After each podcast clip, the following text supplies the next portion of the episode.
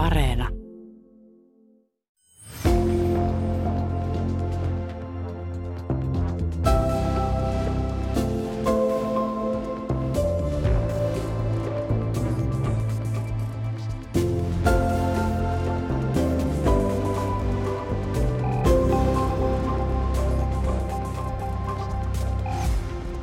Jos kaikki ovat niin hirveän huolissaan vanhuksista, niin miksi köyhiä ikäihmisiä seisoo joka viikko kylmissä leipäjonoissa?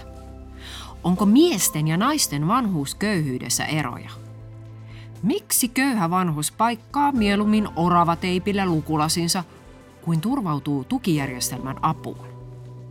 Minä olen toimittaja Asta Leppä ja tässä ohjelmasarjassa pohditaan, miksi Suomen kaltaisessa hyvinvointivaltiossa on köyhiä ja keitä he oikeastaan ovat. Tämänkertaisessa jaksossa tarkastellaan vanhuusköyhyyttä ja sitä, miten eri tavoin se kohtelee miehiä ja naisia. Pienituloisen eläkeläisen elämästä kertoo 70 entinen siivooja ja kotiäiti Raija Raisiosta. Ikääntyneiden köyhyyttä ja sukupuolieroja tarkastelee puolestaan sisäministeri köyhyystutkija Maria Ohisalo. Tämä on Asta Leppä ja köyhä Suomi.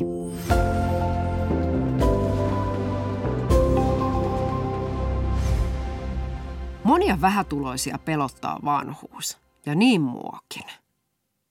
Jo pelkästään rahan puute kutistaa elämänpiiriä merkittävästi.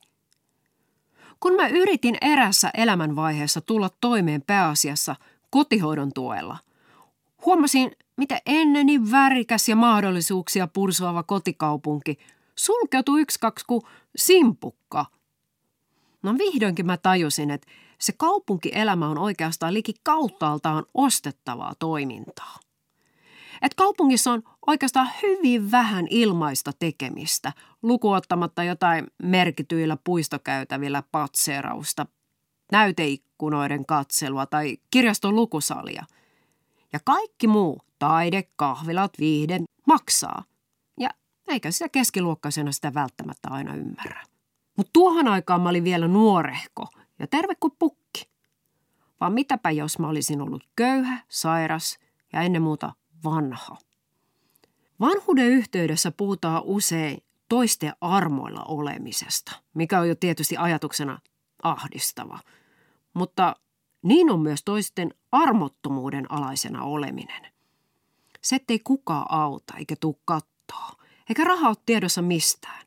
Ei ole voimia tehdä edes pikkutyökeikkoja tai mikään, mikä auttaisi omaa tilannetta. No silloin ei pelkkä kaupunki, vaan koko elämä sulkeutuu. Sitä elää melkein kuin pimeässä. Kurkistele jostakin kaposasta raosta muuta maailmaa. Voi vaikka katsella telkkarista vesikielellä, kuinka huippushefit käristävät kevyesti pannulla sesamin siemeniä – muussaavat avokadoja tai heittelevät kapriksia herkkuaterioihin, joihin itsellä ei olisi kuunapäivänä varaa. Tai kuin vaikka jotkut jäntevävartaloiset nuoret kamppailevat selviytymissarjassa upeissa palmumaisemissa. Kun oma kroppa ei välttämättä tottele edes siinä, että pääsisi kyykistymään aamupissalle. Silloin vanhana vaivaisena ja köyhänä on pahimmillaan pelkkä sivusta katsoja – Vähän niin kuin linnun peläten keskellä ihanaa vehreyttä. Tänä vuonna yhteisvastuukeräys kerää ikääntyneille köyhille hyvän tekeväisyysvaroa ja hyvä toki niin. Kaikkihan pitää vanhusten, etenkin sotaveteraanien ja sotainvalidien puolta. Hyvän tahtoisia auttajia siis luulisi riittävän, mutta kysyä voi, että miksi leipäjonoissa seisoo tästä huolimatta niin paljon eläkäläismuoreja? Tai Miksi aika ajoin löytyy asuntoihinsa muumioituneita vanhuksia, joita kukaan ei ole käynyt puolen vuoteen katsomassa kertaakaan? Miksi on niin köyhiä vanhoja ihmisiä, ettei heillä ole edes varaa lääkkeisiin? Vai he ottaa hätäpäissään pikavippejä? Jos kerran kaikki kantaa niin pirusti huolta ikäihmisistä, niin miksi ihmeessä tällaista tapahtuu? No oikeastaan se köyhyyskin on intersektionaalista. Siihen liittyy aina muitakin kuormittavia tekijöitä, jotka tavallaan ruuvaa sen ihmisen huono-osaisuuden janan eri kohtaan. Ja huono-osaisuuteen vaikuttaa köyhyyden lisäksi monet muutkin seikat. Ikä, sukupuoli, sivilisääty, vammaisuus, ihonväri ja niin edelleen. Ja ajatellaanpa nyt tätä vanhusköyhyyttä sukupuolinäkökulmasta. Vanhojen köyhien miesten taustalta löytyy usein monivuotinen päihdeongelma tai pitkäaikaistyöttömyyttä. Ja vanhojen köyhien naisten taustalta puolestaan lyhyt tai pätkittäinen palkkatyöura esimerkiksi kotiäitiyden vuoksi. Vanhat naiset kärsii miehiä useammin siitä, ettei ne rahat vaan riitä. Miehet puolestaan on yhä useammin ylivelkaantuneita. No eikä se näytä vähän siltä, että miehet yrittää taas viimeiseen asti näyttää pärjäävänsä, kunnes eivät enää pärjää. Jonoissa mainituissa leipäjonoissakin näkyy suhteessa vähemmän miehiä siksi, ettei naisilla ole samassa määrin päihdeongelmia kuin miehillä. Ei kännissä tule niin vain lähdetyksi jonotuspuuhiin. Niin ikään miesten asunnottomuus vaikuttaa, koska leipäjonossa jaettuja sarvimakaroneja, kanankoipea ja porkkanoita ei voi tietysti kokata missään ilman omaa kämppää. Tai voi periaatteessa, jos vaeltaa johonkin lähiluontopolun laavulle. Niillä kyllä harvoin näkee punaneniä, punaposkia kylläkin. En mä oikein jaksa uskoa puljukkoja ja reippailuintoon. Myös pitkään kestänyt omaishoitajuus on monen vanhan ihmisen köyhyyden syy. Tiedättekö millainen palkka on omaishoitajalla? Vähimmillään ruhtinaalliset 413 euroa kuussa. Mutta tietty ihmistä, joka vaikka hoitaa Alzheimeriin sairastunutta puolisoaan tai vammaista aikuista lastaan 24-7, arvostetaan ja hiukan paheksutaan sitä, joka ei jaksa. Mutta rahassa tämä arvostus ei näy lainkaan. Jännä kyllä myös tämä omaishoitajuus on monin tavoin sukupuolittunutta. Työikäisinä naisten osuus on peräti viisinkertainen miehiin verrattuna ja heidän hoidettavana on useimmiten oma lapsi. Mutta miesten osuus kasvaa iän mukana, kunnes se on yli 84-vuotiaana ihan yhtä suuri kuin naisten. Ja miehistä liki jokainen hoitaa puolisoaan. Ja näiden miesomaishoitajien erityispiirre on sekin, että 63 prossaa heistä ei pidä kaikkia lakisääteisiä lomiaan. Mies kestää, mies ei taivu. Naisistakin joka toinen jättää näitä lomia väliin. Ei ihme, että oma läheinen halutaan pitää kotona viimeiseen asti. Kun se yksinäisyys, se on vielä loppuun palamistakin kamalampi uhka. Mä muistan joskus lukeneeni turkulaisesta ikäihmisestä, joka oli saanut vuokra-asunnon talon ylimmästä kerroksesta. Hän ei päässyt juuri koskaan ulos, eikä nähnyt ikkunoistakaan muuta kuin muiden talojen kattoja. Eikä siis voinut seurata edes lasten leikkejä pihalla, jotka olisi piristäneet hänen päiväänsä. Tippaajahan tulee linssiin, kun moista aattelee. Sosiologisin termein tällainen yksinolo on sosiaalista köyhyyttä. Tässä kohtaa monet ehkä muistuttaa, että nykyeläkeläisillä on sentään valtavasti varallisuutta, velattomia asuntoja esimerkiksi. Toki tämä tuo turvaa ja lohtoa, mutta tiedänpähän lähipiiristä sellaisiakin ikääntyneitä, joilla on kyllä omaisuutta, mutta jotka elättää itseään ja perhettään ihan minimaalisin kuukausituloin. Psyyke ei yksinkertaisesti kestä sitä, että joutuisi muuttaa omasta kotitalosta pois. Tässä elämänvaiheessa asunto myös yleensä aika huonossa hapeessa. Varojen puutteessa sitä kämppää ei ole remontoitu ehkä vuosiin, joten kaikki on vähän kulunutta, pinttyneen likasta ja tunkkasta. Sadevesi ehkä vuotaa katon läpi ja kellarista kiemurtelee löyhkää. Eikä mattojakaan aina jaksa enää pestä, eikä hellan taakse taivu kyykistymään. Jokainen esine tuntuu pikkasen tahmealta. Ja jotkut joutuu muuttamaan pois, koska taloyhtiön teetetään linjasaneeraus tai kattoremppa, jonka jälkeen rahat ei vaan riitä enää yhtiövastikkeeseen. 80 vanhukset on usein vielä sitä sukupolvea, jonka mielestä avuhakeminen on vähän häpeällistä ja omasta tilanteestaan valittaminen ylellisyyttä ja byrokratia pelottaa monia. Itsemääräämisoikeudesta pidetään kiinni kynsin hampain. Se on kai jonkinlainen viimeinen itsekunnioituksen hiven, kun kaikki muu on mennyt. Vanha ihminen vaalii viimeistä riippumattomuuden ripettään, vähän niin kuin köyhtynyt aatelisherra nukkavierua samettitakkia. Paikataan silmälasin sankoja orava teipillä, ei anota toimeentulotukea – Hiutuneisiin housuihin tungetaan sanomalehtipaperia, ettei eturauhanen vaan kylmety pakkasessa. Ja vähän aikaa sitten näin kaupassa ikämiehen, jolla oli vanha harjan varsi kävelykeppinä. Eli viimeiseen asti koetetaan tulla toimeen avutta. Ja jotenkin just siitä tulee erityisen surullinen ja syyllinen olo. Vähän aikaa sitten Evan ekonomisti Sanna Kurronen kirjoitti blogissaan, miten käsitys laajasta eläkeläisköyhällistön joukosta on myytti, jolle ei löydy tukea tilastoista. No, se on varmaan totta.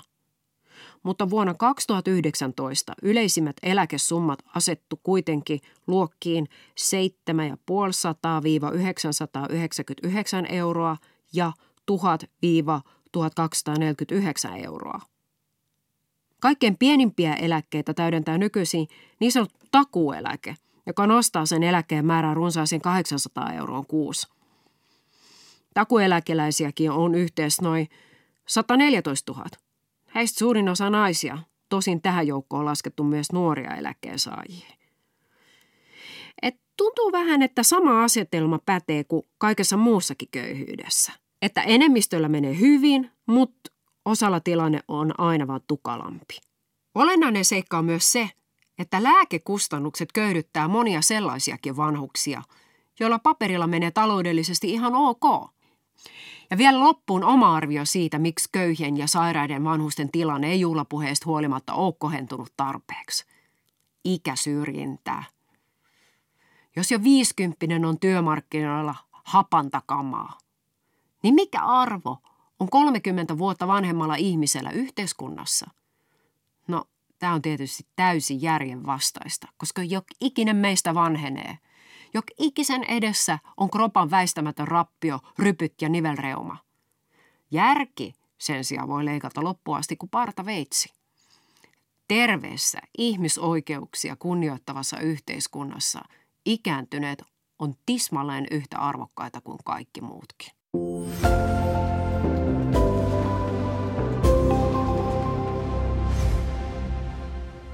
Nyt ollaankin sitten kotikaupungissani Raisiossa. Tarkoitus on haastatella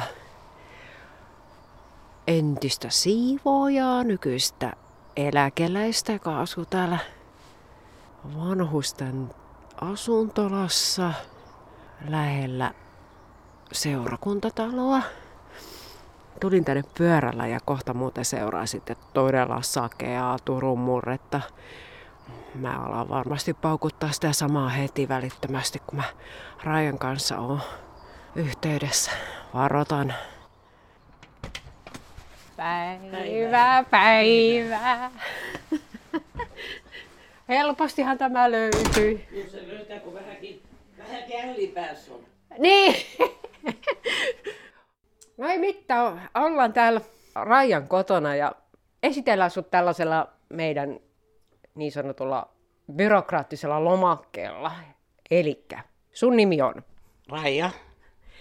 Ja ikä? 74. Ja asuinpaikka? Raisio. Ja entinen ammatti ja nykyinen asema? Entinen siivoja ja nykyinen eläkeläinen. Ja mitä sä arvioisit sun kuukausituloiksi tällä hetkellä? Tuhat euro suurin piirtein. Ja mikä on pienituloisuutes perimmäinen syy? Ehkä siitä, kun ei ole koskaan opiskellut mitään ja siivojana tehnyt töitä ja puolet siitäkään ja on lasten kanssa ollut kotoa. Ja, ja siivojan palkka ei ole ollut mikään ihan hävi. Sitten ollut yksi huoltajana vielä kahden pojan. Kui pitkä sä olit yksi huoltaja? Tosi kauan. Se riittää vastaukseksi. No oleks sä aina ollut pienituloinen ja aina joutunut laskemaan niitä pennosia? Ihan aina. Ihan aina et eihän siivojan palkka koskaan mikä hävi ollut. Ja, ja sitten kun mietit, mulla oli kaksi lasta vielä, niiden piti harrastaa ja kaikki, niin kyllä siinä on aika piukilla saanut olla. Väliin mä tein kolme vuoroa töitä peräkkäin ja silloin nuorena. Ja tota noin, niin sen tähden mun on eläkkeet pieni. Ei, ei tota noin, niin, kun mä joutuisin sitten vielä jäämään tota, 58-vuotiaana niin työkyvyttömyyseläkkeelle. Aha, miksi? Mulla on nivelrikko niin pahaa ja siivojan työtä mä en niin enää voinut tehdä sit ja, ja sitten ei ole sitten mitään muutakaan. Tuliko se niverikko niin työperäisesti? Sitä ei tiedä kukaan, kun se voi olla, että se alun perin lähti työ, työstä, kun mä putosin semmoiselta rappusilta ja mun meni polvi silloin siellä. Ja se työ oli todellakin semmoista, mä oon rakennussiivoja ollut sitten, että mä olen ollut muurariapulaisena kaikki, niin mun sormet ja kaikki, niin siellä on se on aika kova työtä ollut. Kyllä mulla ainakin lääkäri on sanonut, että se alun perin on lähtenyt siitä, kun mä oon pienikokoinen ihminen ja mä olen ollut siihen aika hoikka pieni, että mulla on niin paljon rasittunut kaikki silloin, että sieltä se lähtenyt on. No joka tapauksessa, että oot aina joutunut pennosia laskemaan. Aina. Ja nyt kun mä oon ollut sit jo eläkkeellä näin kauan, ja meidän on pojat sitten jo maailmalla ollut sit jo yli 20 vuotta, Mm. niin, tota, niin mä miettisin sitä, että kun mä jään, jään eläkkeelle, niin mulla jää sit rahaa enempi, kun mä olen yksi eikä mulla ole elätettäviä. Mutta tota, mun olikin eläke niin pieni, että ei, ei, kaikki vuokrat maksaa, kaikki. ma- En mä pysty edes mitään huvituksia eikä mitään mihinkä teatteriin, mihinkä mä en voi mennä, kun ei mun riitä rahat. Niin siinä menee vanhuus. No ei se kivalta tunnu, niin. että sä oot koko elämässä odottanut sitä aikaa. Niin, ja ja se si- helpommalla silloin, kun jo lapset on missä ja ei se, ei se ole helpottanut yhtään. Ja sitten on mennyt vielä nytkin, kun mulla on tuo nivelrikko niin paha, että tota, meidän päästä kävelemään, ja kaikki paikat on semmoiset, että ei oikein voi tehdä mitään, kun sitten on kauhea särky päällä, joka... Ja mulla on nytkin sormet kaikki tämmöisiä, kato, paksui. Ja mikä on niin, ettei ne ihan koko aika särjee. No meneekö sun lääkkeeseen sit paljon? Lääkkeisiin menee jonkun verran, että että tota, mulla on niinku ollut jo 49-vuotiaasta saakka, mulla on ollut verenpaine. Ja sitten tota, sen jälkeen mulla on tullut nyt sokeri, sokeritauti, verenpaine. Ja sitten tota, sit mulla on noita naisten juttuja, Juu. niin niitä mulla on vaikka mitä rasvoja, kaikki kun Niin. joutunut, niin kun täytyy pistää ja ostaa. Ja ne on semmoisia, ne on kalliita lääkkeitä kaikki. Ja sitten tietysti mä syön semmoisia, kun apteekista ilman reseptiä. Joo. Niin. Et eh, nuorempana mä olin kauhean kova kestämään kaikki kivutkin, niin mä en paljon särkylääkkeitä syönyt, mutta nyt mä oon miettinyt, että mä en jaksa, että, että jos se särkyläinen mulla jotain auttaa, niin mä otan. No, se on aika luonnollista. Niin. Mutta tota, no, niin sitten tässä on kaikki, että henkisesti mä olen tässä välillä ollut aivan loppu. Mä olen ollut vilkas ihminen ja paljon kulke nyt kun mä en pääse kunnolla liikkumaan. Mä sain kylläkin täältä kaupungilta sen, että mä sain sen halvan taksin. Mutta se, se piti olla viihdytysjuttuihin, mutta mulle se ei käy. Kun mun täytyy kauppareisuihin pistää se. Niin. Niin mulla oli koko, viime syksy jo mulla oli tiukka paikka, mun riittää koko vuoden ne. Että mä pääsen kauppaan ainakin. Ja nyt on ollut korona-aika vielä ihan hirveetä, kun täällä ei voi ketään käydä. Ja mä olen täällä, mä pääsen menemään mihinkään. Ja eikä se, mulla on vuokra 418 euroa, niin siitä ei kauheasti itse rahaa, puhdas rahaa jää. No ei jää. Ja sä joudut sit käymään esimerkiksi leipäjonossa. Mä en ole käynyt siellä, kun ne mun jalat kestä siellä jonottaa, mutta kun mä olen Leena, Niemisen Leenan kanssa, kaveri, niin Leena on järjestänyt mun välillä, välillä niin, että, että joku tuo mulle. Siis diakoni. Niin, diakoni just. Joo, ja tota noin, niin, niin kuin nytkin. Mä, mutta en mä jatkuvasti ole niitä pyytänyt, kun sieltä tulee jauhoja ja kaikki semmoisia, mitä ei yksinäinen ihminen kauheasti tarvii. Niin. Mä olen kauhean ollut leipomaan ja tekemään kaikki, mutta nyt mä oon yksin, niin en mä täällä nyt koko aika voi leipoa ja tehdä jotain. Et mulla on enempi tässä tällä hetkelläkin ollut se, että mun tulee matalapaine semmoinen, että mä ajattelin, että kestääkö tässä edes, että ei mene järkiä. Kun tosiaankin mä oon ollut vilkas, mä oon vilkas niin. ihminen itse ja mä oon vieläkin, niin kuin, vaikka nämä kaikki jutut kun mulla on, niin mä yritän niitä koko ajan miettiä, kun mä ajattelin, että jotta muuta. Niin. Koska ne ei miksikään mene siitä, vaikka mä kuin... Mutta sitten kun on yksin, sä koko aika kuuntelet itse, mistä kohta taas sattuu. Niin. Ja just tosiaan tämä aika nyt, kun ei mun lastenlapset eikä ketään, ne ei uskalla tulla tänne, eikä mä voi mennä sinne. Et, et, ei, ja mun on, mun omat pojat, niin ne asuu, to, toinen on sadan kilometrin päässä ja toinen on tuolla Salossa. Ja he käy työssä, eihän he kerki, mä voi, eikä mä voi sinnekään mennä. Ja matkustaminen maksaa. Mun olisi kaiken paras käydä tuolla Hulvelas eh, uimas ja siellä punttissa oli lihasvoimaa. Milläs mä menen, kun mä, mun pitäisi taksi kulkea? Niin mullahan matkat hetkessä loppuu, jos mä rupean taksin kanssa. Ja on se kolme euroakin, vaikka se on yhteisuunta, niin kyllä se pitempään sekin raha on. No on se. Niin. Ja sitten kun niitä annetaan niin vähän, että, että oliko se kahdeksan matkaa periaatteessa kuukaudessa saisi käyttää. Niin sehän on äkki mennyt, kun kaksi matkaa menee joka kerta, kun lähtee. Nytkin mä ajattelin, että jos mä vielä voisin toho, edes ihalan tuohon kauppaan mennä polkupyörällä. Mutta kun mut mä pelottaa se, kun mulla on tullut selkä ja jalat semmoiseksi, että kun, jos mä kaadun sen kanssa tonne. Vaikka mä olen ennen ajanut 15 vuotta ajoin pyörän kesät ja talvet pyörän.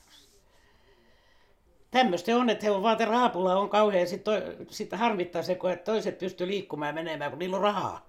Mikä se olisi, kun rahaa olisi niin paljon, vaikka joka kerta niin se maksaisi taksi itse. Niin.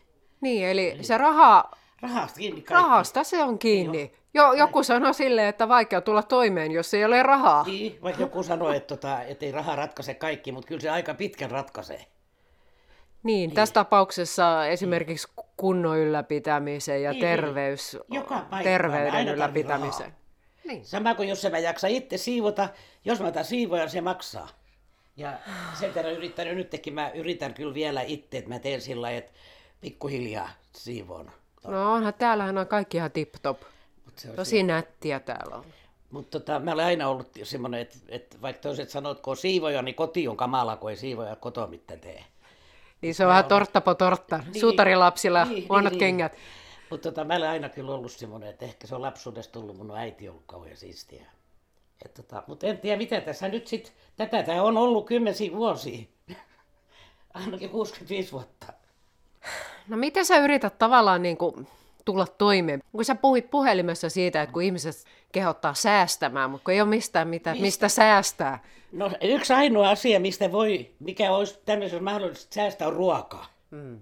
Mistä muusta ei voi säästää. Vuokra on maksettava, puhelinlasku on maksettava, ja, ja no vaatteitakin mä nyt enää, kun mä en ole missään käynytkään, niin mä en paljon vaatteita ostanut. Mulla tuora ruoka, kun mä en viitti tehdä. Ja se maksaa nyt sitten 5 euroa se ruoka vaan päivässä. Ihan edullista. Joo, paitsi sitten siihen tulee, sit, oliko se kaksi euroa tulee sitten niin kuin tota, se kuljetus, kun se tuodaan. Mutta mä, mä, pistin vaan niin, että mulla tuodaan kolme kertaa viikossa. Että ei joka päivä tarvitse tuoda. Niin mä rupesin laskemaan itse sitä, että sehän on halvempi kuin se, että mä menen kauppaan ja ostan ne raaka-aineet itse kuukaudessa. Että ei vitosella saa millään semmoisia itse kaupasta. No ei saa. Ja sitten mä kokeilen nyt tätä, jos mä saan nyt sit säästettyä tuossa ruuassa. Ja nyt mä sitten ajattelin, että jos kaikki sämpylätkin leipoistaa sitten. No mihin sä aikoisit sen säästetty rahan käyttää? No sit kun tulee, jos tämmöinen korona joskus menee pois, niin voisin mä esimerkiksi käydä konserteissa, kun mä olen kauhean musiikki-ihminen. Niin paljon tehnyt vielä, mutta joku konsertti tai kesäteatteri johonkin, missä on muitakin ihmisiä. Te tarvitse kämpässä istua täällä ja ihmetellä seiniä.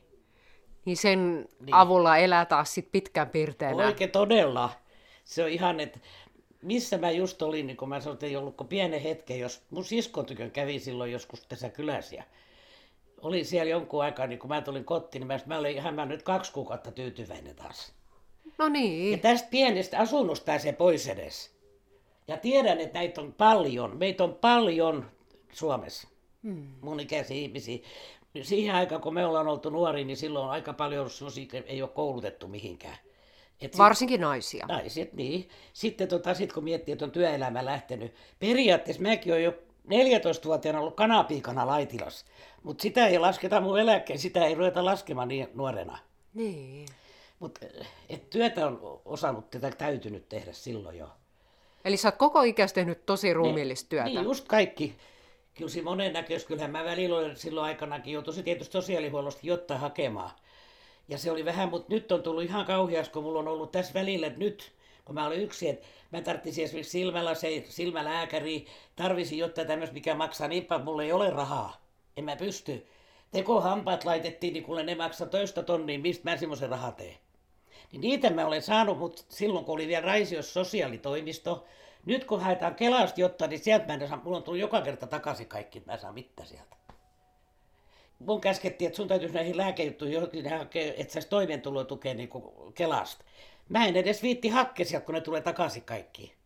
Mulla on muutenkin huono liikkuja kulkea, niin mä voi edes takaisin kulkea tuolla sosiaalitoimistosta tai tuolla Kelassa kysymässä ja kysymässä. Ja sitten kun mä en, en tiedä, mitä mun pitäisi tehdä.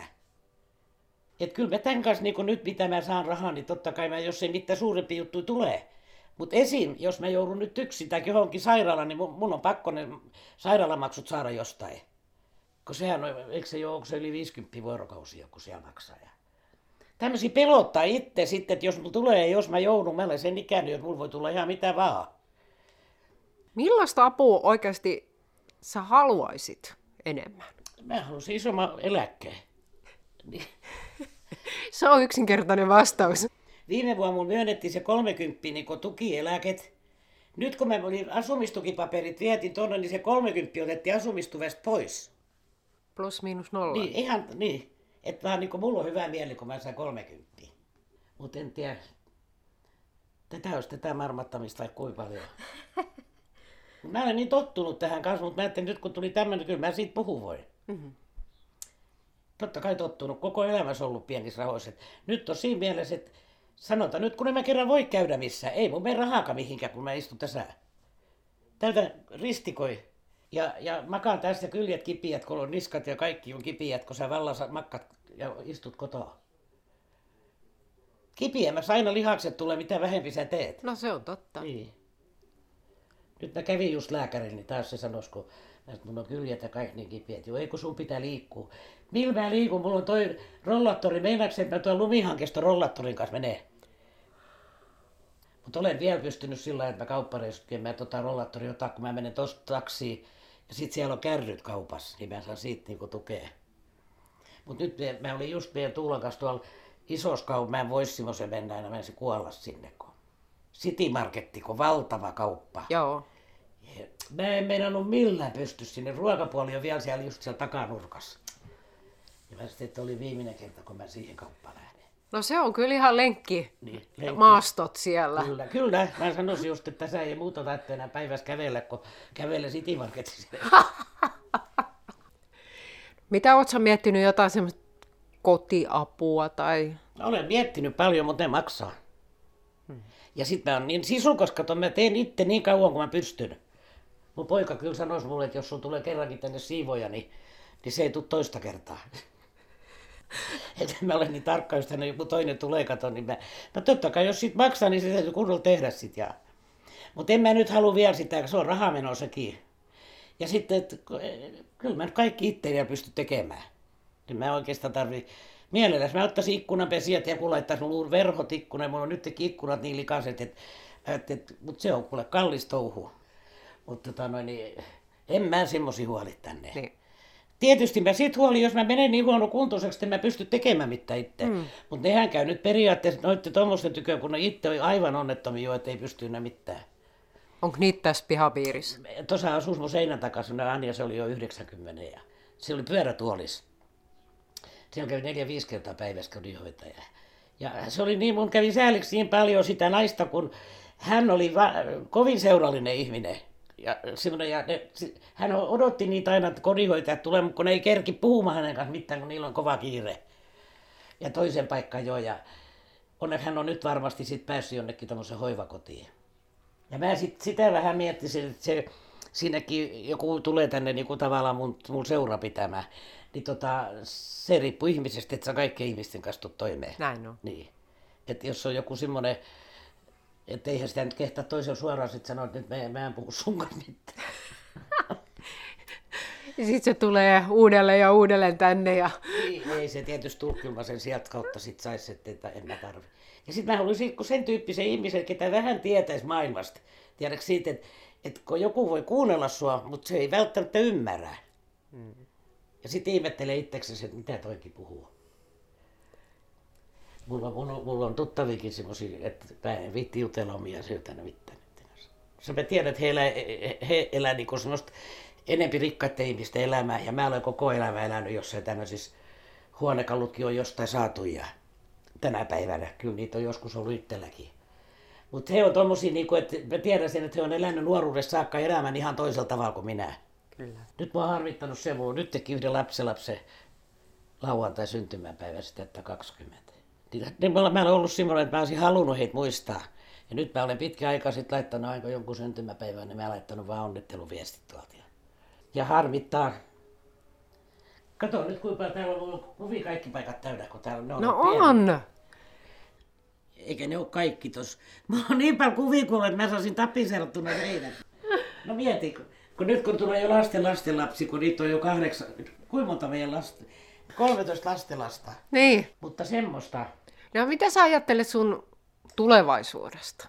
Pelkääksä sä sitä vai ajatteletko sä sit positiivisesti, että sieltä voisi... En, mitään, Tässä- en mä mitään ainakaan positiivista ajatella. Välillä tulee sellainen olo, että mä en varmaan kauan eläkkä enää, että ei tässä monta vuotta tarvitse ihmetellä. että jos tulee joku pelkä välillä, jos sä saat jonkun kohtauksen täällä, niin sä oot yksi. Mm. Ja vaikka sun kuin puhelin vieressä on, niin siinä voi tulla semmoinenkin juttu, että ei pysty soittamaan mihinkään. Että tavallaan se pienituloisuus myös, niin kuin, miten mä sanoisin, syventää sitä niin. Niin kuin tilannetta. Niin, niin, kaikki, kaikki tämmöiset. Ja sitten se on kyllä yksi on oikein niin todella huono puoli. Mä yksi päivä mietin oikein sitä, että minkä takia mä mukaan olen niin stressantunut. Koko elämässä ajattelet raha-asioita. Niin. Niin.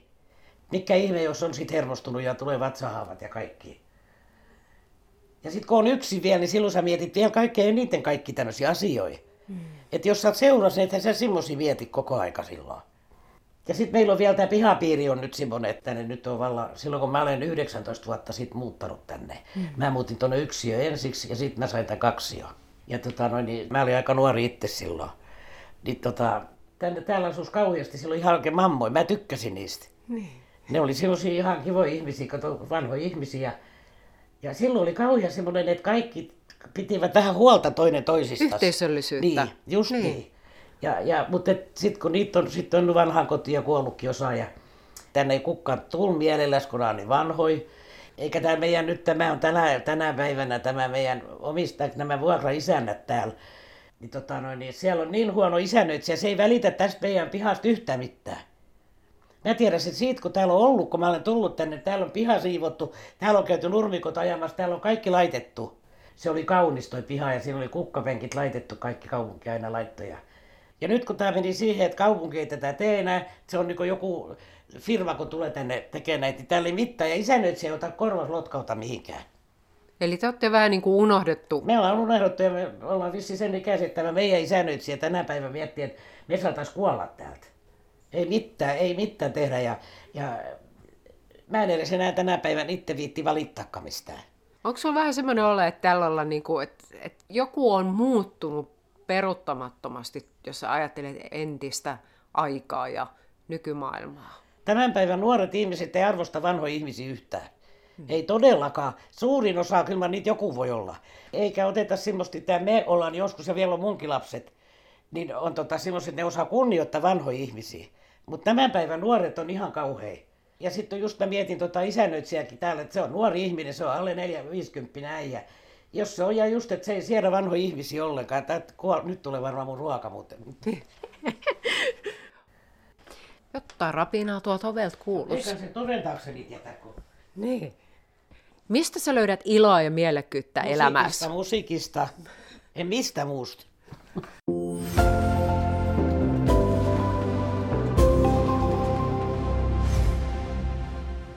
Tällainen oli raisiolaisen 74-vuotiaan Rajan elämäntilanne.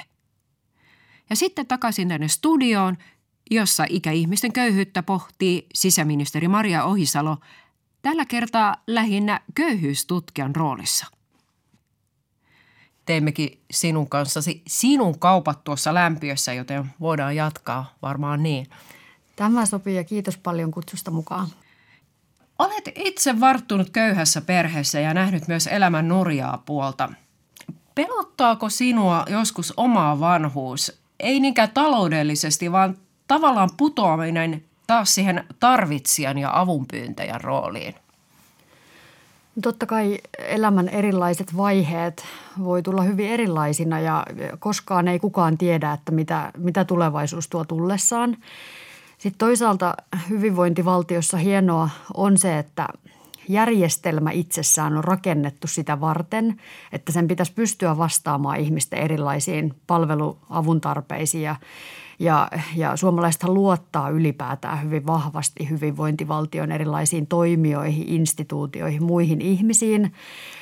Niin kuin hyväosaisena ihmisenä tietysti luottamus usein on myös kovempi mutta koskaan ei voi huomisesta tietää. Ja se on mun mielestä sellainen ajatus, mikä on politiikassa myös tärkeä pitää koko ajan mukana. Että me tehdään meidän hyvinvointivaltiosta sellaista, että se on jokaista varten. Koska tuntuu, että välillä se ajatus unohtuu, erityisesti ihmisiltä, joilla menee hyvin ja joilla on aina mennyt tosi hyvin. Joo, tuossa varsinkin helmikuussa kohistiin kovastikin sellaisesta artikkelista ja siitä tehdystä lehtijutusta, jossa muun – Evan asiantuntija kertoi, että eläkeläisten asema Suomessa on hyvä että keskimääräiset eläkkeet on ihan hyvällä tolalla. Sen sijaan yhteisvastuukeräyksen tietojen mukaan liki 40 prosenttia eläkeläisistä on pienituloisia. Kumpaa tässä nyt pitäisi uskoa? No, suomalaisessa yhteiskunnassa näkyy monessa paikassa kahtia jakautumista. Oli kyse vaikka nuorista.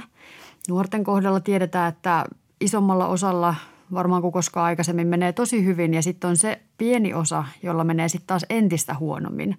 Ja tämä näkyy varmasti myös ikäihmisten kohdalla. Aivan. Eli sinänsä niin kuin molemmat totuudet voivat olla oikeita. Meillä on yhtä aikaa niin kuin hyvin varakkaita – hyvin toimeen tulevia terveitä ikäihmisiä ja sitten samaan aikaan ne heitä, joille kasautuu erilaiset ongelmat, terveydelliset ongelmat, taloudelliset ongelmat, ehkä sosiaalisten verkostojen puutteeseen liittyvät kysymykset.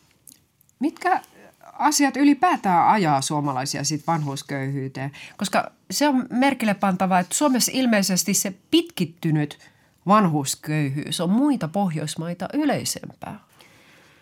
Sinänsä se, että, että me ollaan onnistuttu rakentamaan hyvinvointivaltiojärjestelmä, joka kyllä melko hyvin ihmisiä tukee, niin ehkä hyvinvointivaltiossakin on tänä päivänä sellaisia ongelmia, että se on aikanaan rakennettu vastaamaan tiettyihin riskeihin – ja nykyiset ongelmat ihmisten elämässä on niin kuin lukuisia, moninaisia. Ne riskit kasautuu. Ja nyt tässä just on tullut tuore sosiaalibarometri, joka itse asiassa kertoo aika surullista tarinaa juuri tästä, että me onnistutaan auttamaan pistemäisesti jotain tiettyjä ongelmia ihmisten elämässä, mutta ei pystytä sitä kokonaisuutta ottamaan haltuun. Eli käytännössä niin, että sitten kun nämä alkaakin kasautumaan nämä ongelmat, siellä on yhtä aikaa kaikkea sitä, mitä mainitsin, sosiaalisten verkostojen puutetta, pienituloisuutta, ylipäätään materiaalista köyhyyttä, ähm, terveysongelmia – niin siinä kohtaa hyvinvointivaltio ei saa kunnon koppia ihmisistä. Ja tämä on kyllä sellainen niin kuin rakenteellinen iso ongelma meillä – Mä jo luin jostakin, että monet vanhukset ottaa jopa velkaa ja pikavippejä. Onko tämä ihan todellinen ilmiö ja mistä se voisi johtua? Valitettavasti on todellinen ilmiö se, mitä on kuullut, että esimerkiksi takuusäätiöön tulee jatkuvasti entistä enemmän yhteydenottoja nimenomaan ikäihmisiltä. Yksi tekijä saattaa olla ehkä se, että tämä korona-aika on poistanut mahdollisuuksia sellaiseen ehkä niin kuin eläkkeen päälle tulevaan toimeentuloon, että tehdään vaikka keikkatyötä silloin tällöin, on pieniä tulovirtoja ää, muutamista työtehtävistä ja nyt ne onkin kaikki yhtäkkiä jäänyt pois.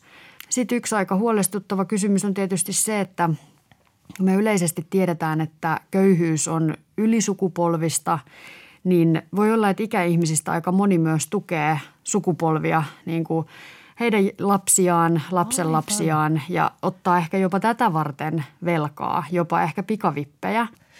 Mutta en tällainen asia kuin mulle uusi käsite kuin hoivaköyhyys.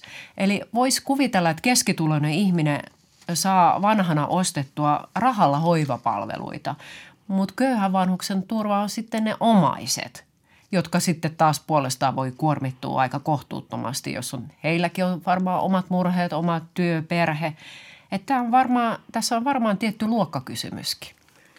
Joo, mainitsit sanan luokka, joka on ehkä hieman, tuntuu, että kierrelty sana suomalaisessa yhteiskunnassa. Mm-hmm. Me ei niin perinteisesti ole ihan hirveästi käytetty sitä termiä. Se sopii ehkä sanotaan vaikka brittiläiseen yhteiskuntaan, mutta kyllähän me nyt nähdään Suomessakin sitä, että meillä ihmiset elää, kuten sanoin, sukupolvesta toiseen, hyvin toisenlaisissa todellisuuksissa.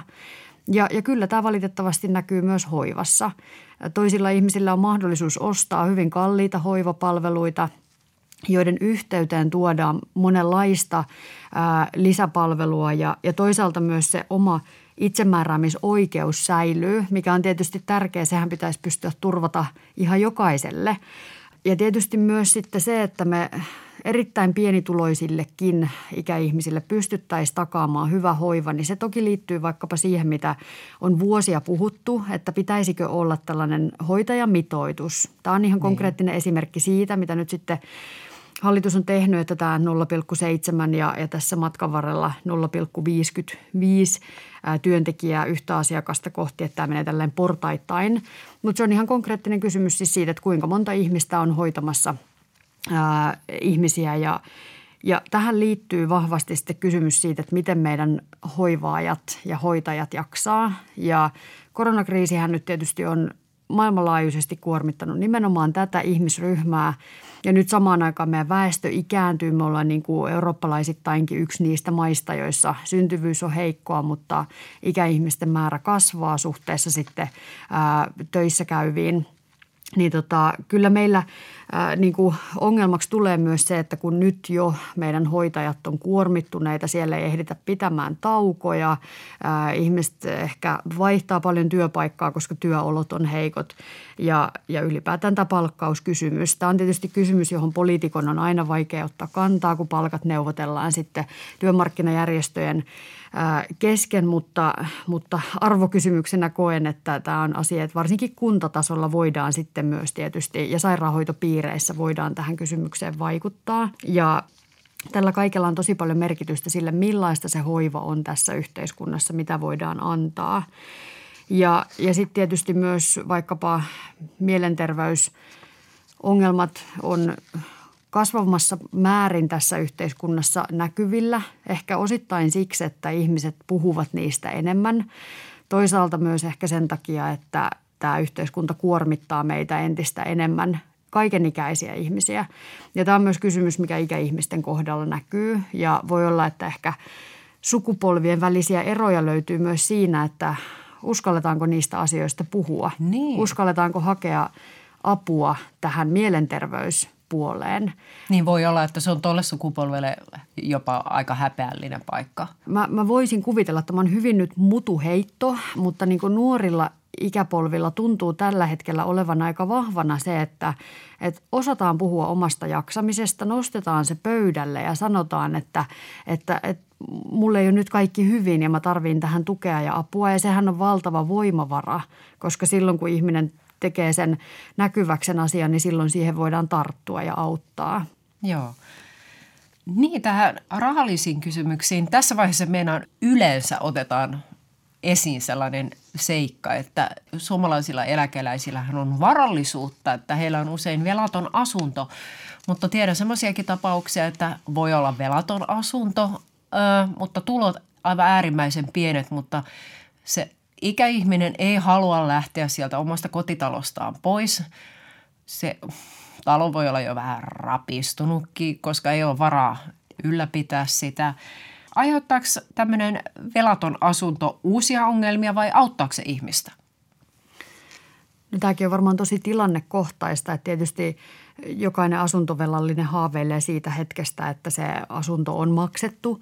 Mutta sitten usein juurikin vastaan tulee tämä, että jos siellä on asuttu pitkään, niin, niin siellä on omanlaistaan remppaa ja, ja tarvetta ja velkaa sit sitä kautta. Ja tietysti tällöin meidän pitäisi pystyä mahdollistamaan ihmisille myös mahdollisimman helppo siirtymä uuteen asuntoon, mutta toki se paikka on koti ja mm. ihminen on elänyt siinä pitkään – maksanut sitä pitkään. Meidän tehtävä olisi niin kaikkinensa mahdollistaa ihmisten eläminen omassa kodissa mahdollisimman pitkään erilaisin hoivapalveluin, kotiin tuotavin palveluin, mutta sitten jos se itse asunto siinä ympärillä ei enää tue sitä, että useinhan itse asiassa tulee näitä esteettömyyteen liittyviä kysymyksiä, esteellisyyteen liittyviä kysymyksiä vastaan, että, että voi olla portaita asunnossa tai kynnyksiä, joiden yli ei sitten enää ikäihmisenä pääsekään samalla tavalla – Yksi asia, mikä tässä tietysti on huomioitava, on se, että asumisen kalleus erityisesti suuremmissa kaupungeissa on noussut isoksi ongelmaksi tässä viime vuosina, vuosikymmeninä. Ja meidän tehtävä on kaikkinensa tietysti katsoa, että me rakennetaan jatkuvasti enemmän kohtuuhintasta asumista, sitä esteetöntä asumista – mahdollistetaan erilaisia asumisen muotoja erilaisiin elämäntilanteisiin. Ja ehkä juurikin se, mihin viittasin, että, että ihmisen olisi mahdollista matalalla kynnyksellä myös vaihtaa sitä asuinpaikkaa. Sekin on mielenkiintoinen kysymys, että onko vanhuusköyhyydellä sukupuolieroja? Eli millaiset asiat johtaa köyhyyteen miehillä ja millaiset naisilla?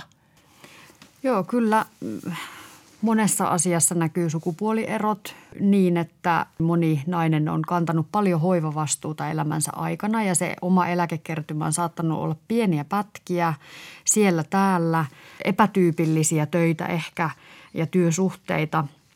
Ja, ja meillä on niin selkeitä rakenteita tässä vanhusköyhyyden sukupuolittuneisuudessa, että naiset toisaalta elää pidempään, mutta sitten kärsii myös enemmän ja pidempään siitä vanhusköyhyydestä.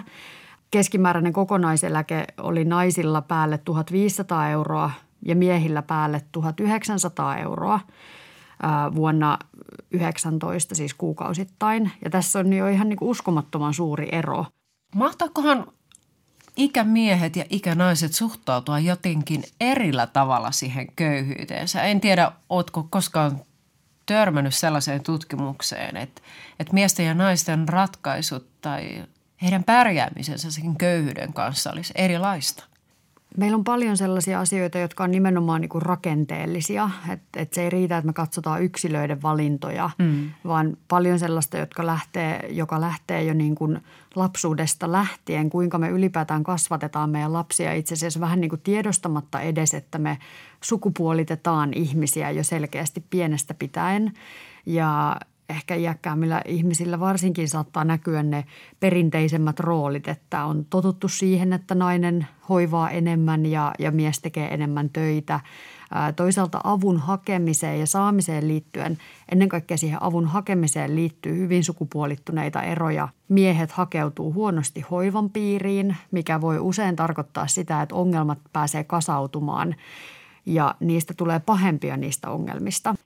Ylipäätään vanhustenhuollosta ja vanhusköyhyydestä on kannettu viime vuosina julkisesti huolta. Mitkä on tämän järjestelmän jotenkin suurimmat pullonkaulat? Että vanhat ihmiset usein, ei varsinkin hyvin vanhat ihmiset, niin heillä on tavattomasti heidän hoivassaan on useita puutteita. Tuntuu, että siinä on jotakin, mikä vaatisi enemmän huomiota. Keskustelu varmasti tulee monesta syystä, ehkä ennen kaikkea mitä mainitsin, että suomalainen yhteiskunta on ikääntyvä yhteiskunta, että entistä mm. enemmän tulee ihmisiä, joilla tulee uudenlaisia hoivan tarpeita ja sitten samaan aikaan elinikä pitenee kaikkinensa. Me eletään entistä pidempää elämää, mutta ei aina välttämättä niin kuin voida kauhean hyvin siellä elämän ää, niin kuin myöhemmällä iällä ja, ja tämä hoivatarpeiden moninaistuminen ja juuri se, mihin aikaisemmin viittasin, että ne ei vain hoivatarpeet, vaan monet muut elämän haasteet ja ongelmat, kun ne lähtee kasautumaan, niin sitten voi olla, että, että siellä työuran jälkeisessä elämässä onkin tosi haastavaa monella. Ja se on ihan oikein, että me yhteiskuntana puututaan tähän ja me nostetaan näitä vakavia asioita pöydälle, koska ei me muuten tulla korjanneeksi niitä ongelmia. Siis joskus musta tuntuu, että varsinkin nuoremmat ihmiset, ne elää jossakin semmoisen kuolemattomuuden illuusiossa ja, ja tämmöiset asiat, kuten ikääntyminen, ne työnnetään taka-alalle var, varmaan senkin takia, että ne on niin ahdistavia ja pelottavia.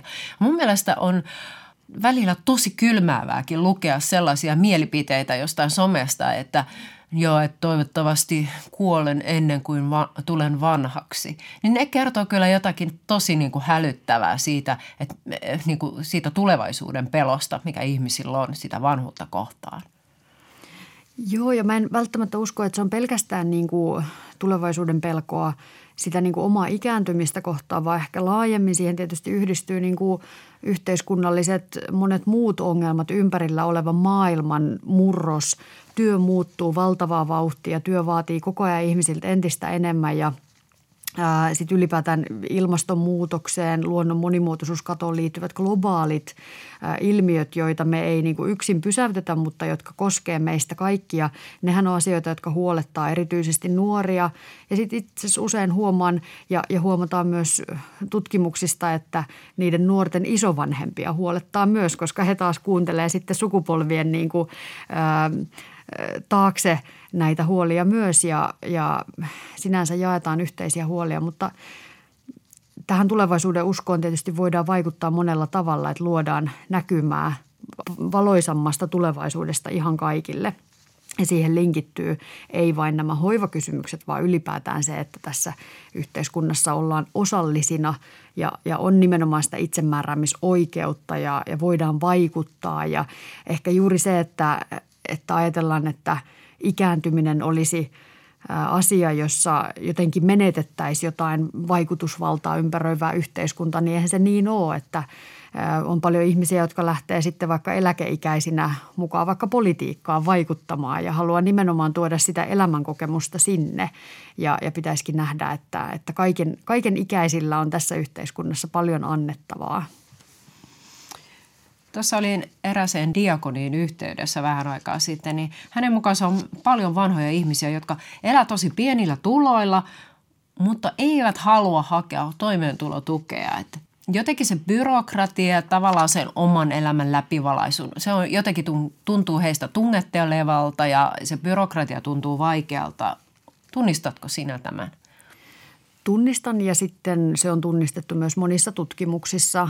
Me tiedetään, että, että esimerkiksi häpeä on asia, joka tuottaa sitä, että ei välttämättä sitten hakeuduta sinne avun piiriin – yhteiskunta digitalisoituu kovaa vauhtia ja sinänsä pidän hyvänä sitä, että asioita on mahdollista tehdä omalta kotisohvalta käsin, mutta on paljon niitä ihmisiä, jotka ei ole koskaan vielä hankkineet sitä ensimmäistäkään älylaitetta, ei välttämättä ole taloudellisia mahdollisuuksia siihen. Puhutaan konkreettisesti tällaisista digikuiluista ja siitä jaosta, joka ihmisten välille tulee tätä kautta.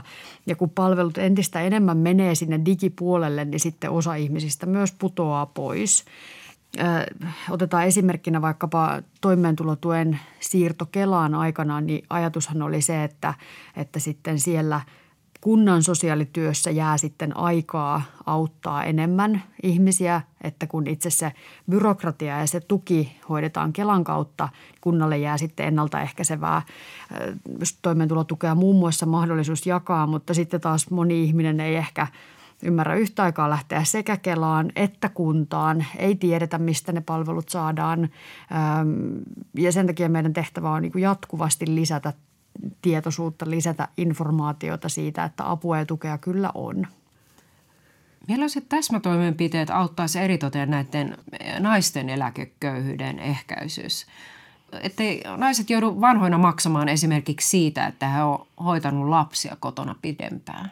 Perhevapaa-uudistus on yksi konkreettinen. Se ei tietenkään vaikuta tällä hetkellä ikäihmisiin, mutta se vaikuttaa vuosikymmenten päähän ja toivottavasti luo meidän yhteiskuntaan sellaisen hengen, jossa myös miesten ja isien on helppo ottaa hoivavastuuta ja, ja että nähdään, että hoiva on jokaisen yhteinen asia ja, ja ne – tuttavat ystävät, sukulaiset, isät, joita tiedän, jotka on kantaneet sitä hoivavastuuta, niin kokevat, että se on ollut niin kuin elämän parhaita ratkaisuja. Ja, ja moni on usein myös sit katunut sitä, että ei jäänytkään töistä pois, kun se lapsi oli pieni vain sen pienen hetken. Ja sitten toisaalta myös vaikkapa samapalkkaisuusohjelma, ylipäätään palkkojen avoimuutta halutaan tehdä näkyväksi ne palkkaerot, koska välillä ne on myös täysin selittämättömiä, että on tutkittu asiaa ja, ja lopulta on jäänyt paljon sellaista selittämätöntä, joka liittyy ehkä ennen kaikkea juuri asenteisiin, että sukupuolissa nähdään jotain sellaista piilotettua eroa, jonka vuoksi sitten ihmisille maksetaan eri tavalla samasta työstä usein.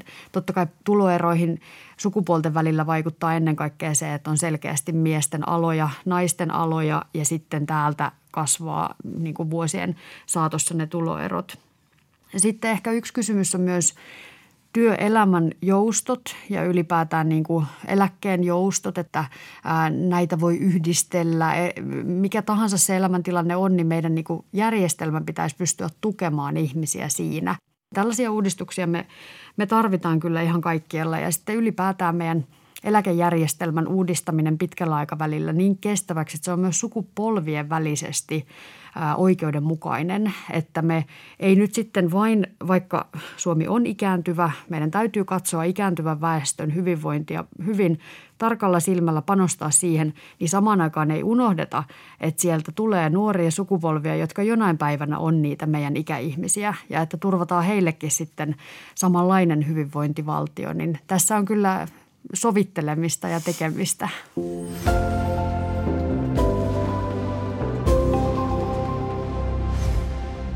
Näin siis sisäministeri köyhyystutkija Maria Ohisalo.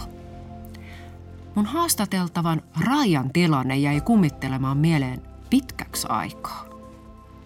Nauhri sulkemisen jälkeen jäin näet kuuntelemaan hänen elämän tarinaansa, jossa oli epätavallisen paljon kuormaa ja surua. Mutta kaikista näistä vastoinkäymisistä huolimatta Raija ei tuntunut mitenkään luovuttaneelta. Hän oli yhä täynnä semmoista ihmeellistä elämänvirtaa. Ja hän toisti useaa otteeseen, miten sosiaalinen ja vilkas ihminen hän oli aina ollut.